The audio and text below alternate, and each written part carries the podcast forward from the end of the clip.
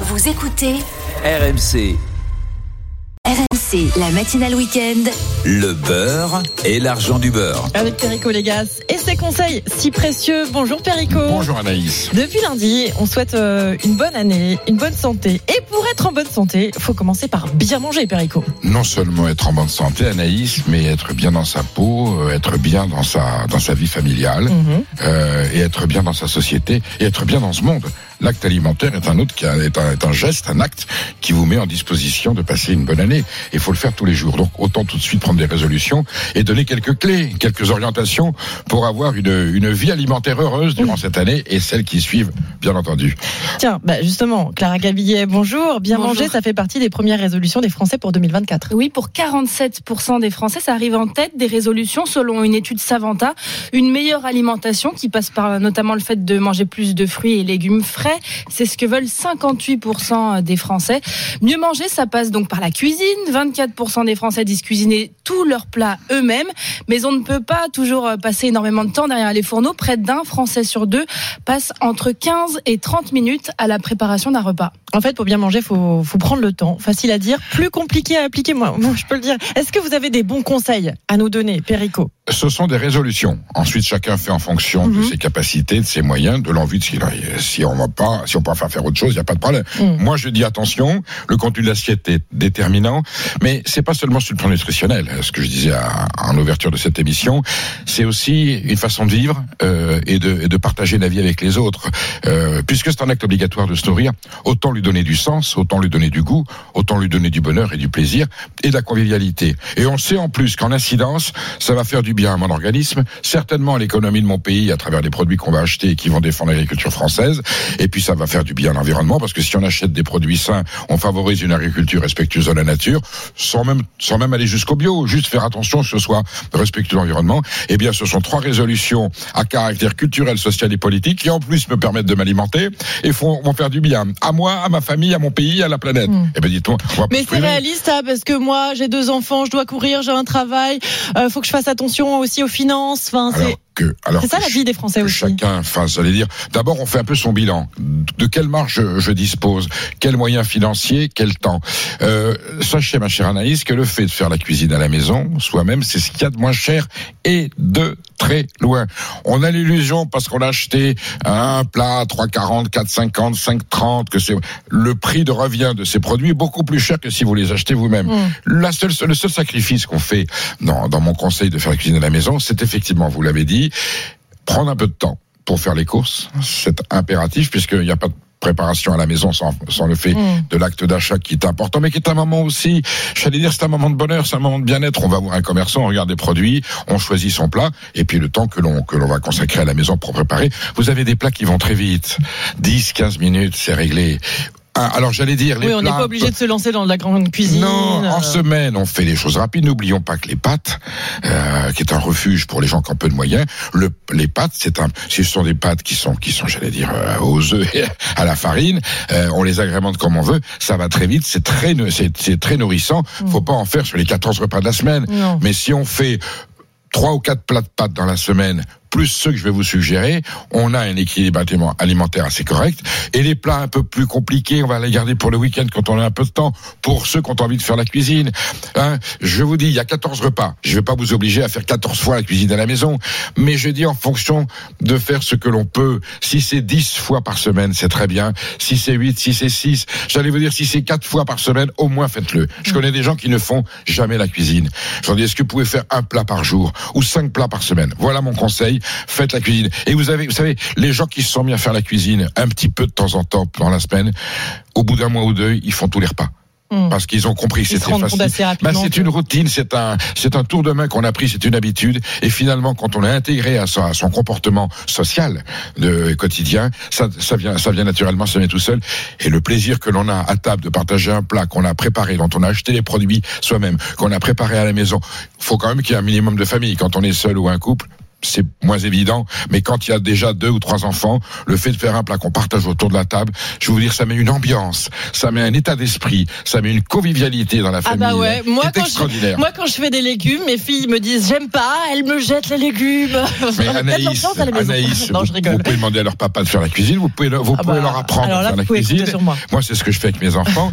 vous savez qu'on est en train de m'évacuer de la cuisine. Moi qui suis le roi de la cuisine, personne n'a le droit d'y On rentrer. vous évacue la Ah cuisine ben ça y est, ils ont commencé à prendre possession. Et papa, aujourd'hui, euh, tu vas faire un tour. C'est nous qui préparons le déjeuner. Et, et ça se passe très bien. Je peux vous dire que je suis décontenancé. Quand je m'assois, que c'est pas moi, qui est pas moi qui ai fait le repas, et que je, et que je, et que je partage. Vous arrivez à profiter Ah oui, non, non, non, c'est un, c'est un grand instant. C'est pour ça, ne nous privons pas de ce plaisir. Ça peut coûter 3 euros, ça peut prendre 10 minutes. On va pas se priver de ce plaisir. Autre conseil.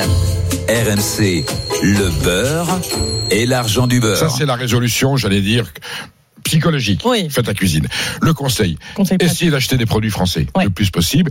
Il y a des bons produits en grande surface. Il ne faut pas se priver de la grande distribution, même si elle a beaucoup de produits de malbouffe.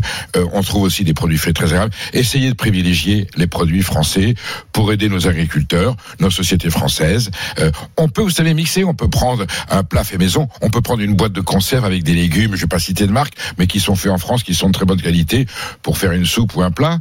Deuxième résolution, essayez de trouver des produits, comme on dit, propres, hein, pas trop industriels. Euh, quand vous achetez des légumes, en général, aujourd'hui, même si c'est pas du bio qui est un petit peu plus cher, on a des, des légumes issus et des fruits issus d'agriculture raisonnée. Donc, ce sont des formes de culture qui réservent, qui préservent l'environnement, qui font du bien à la nature. Il y a toujours une étiquette, une information euh, qui vous donne le là, qui vous donne. Prenez le temps aussi de regarder un tout petit peu. On va pas passer son temps à décrypter la totalité de l'étiquette, mais quand on achète des produits frais, on voit tout de suite d'où ça vient, comment c'est fait, la provenance et la façon dont ça a été élaboré. C'est toujours un, c'est toujours un bon conseil.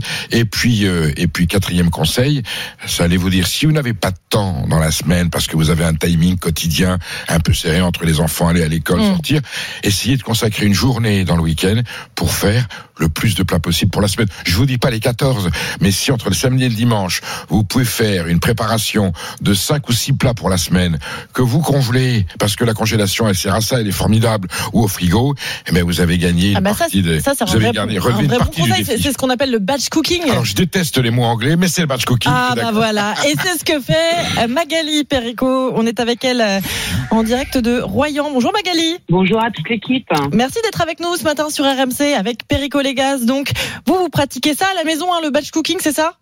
Oui, et je le pratiquais avant que ça s'appelle batch cooking, faut le dire. Alors racontez-nous comment comment vous faites à la maison. Alors moi déjà à la maison, j'ai un inventaire de tout. Donc de mes congélateurs, des conserves que j'ai fait l'été avec les légumes du jardin, de l'épicerie, et après j'établis mes menus. Ouais. Donc comme ça, je sais ce que je dois acheter en frais et ce que j'ai déjà et qui m'évite euh, de gâcher inutilement. Et ensuite, ben, du coup, avec les fruits de saison ben, et les légumes, euh, je fais mes plats. Par exemple, là, pour la semaine prochaine, parce que je fais ça le dimanche Mhm. pendant 4-5 heures. Ah ouais, quand même. Ah bah oui, c'est long. ouais. Ah bah 4-5 heures. Ben oui, mais oui, mais toute la semaine après, il n'y a plus qu'à réchauffer. Ah Donc, oui. Je peux vous dire que c'est un gain de temps et un gain d'énergie. Hein. Faut pas l'oublier. Ah bah c'est formidable. C'est un, Perico, levez des Magali. pouces. Magali Pour est dire un- génial. est un modèle de civisme et de citoyenneté. Et si toutes les mamans de France euh, faisaient comme Et les ça, papas Et et les les papas. papas, bien Ah. sûr. Ah, mais Ah, on mais est- le papa, le papa, il aide. Hein. Ah bah j'espère qu'il Il fait bien le, le les batch légumes, cooking hein. euh, le dimanche. Les Ah bah aussi, oui. hein. Tout le monde aide. Mais 5 heures le dimanche, c'est vrai que heureusement que vous avez RMC pour vous accompagner, hein, j'imagine. Ah bah oui, parce que je me lève tout- tous les matins à 3 heures, donc je- forcément Tous le les dimanche, je me lève matins aussi à 3 heures. D'accord. Ouais. Donc ça m'aide aussi. Donc euh, pendant que je vous écoute, ben, le dimanche, ben voilà, je cuisine. Et alors là, qu'est-ce que vous allez Donc, faire pour ouais. la semaine prochaine? Vous avez déjà une idée, Alors Magali? du coup, oui, bah alors euh, une petite recette que les enfants adorent, c'est un curry euh, d'épinards patates douces Mhm. avec des carottes, Je note. hein. un peu de gingembre, Ouais. Du riz et puis un œuf au plat. Et ça leur fait un plat. On, on cuit juste l'œuf au dernier moment, donc 5 minutes. Et les enfants euh, adorent.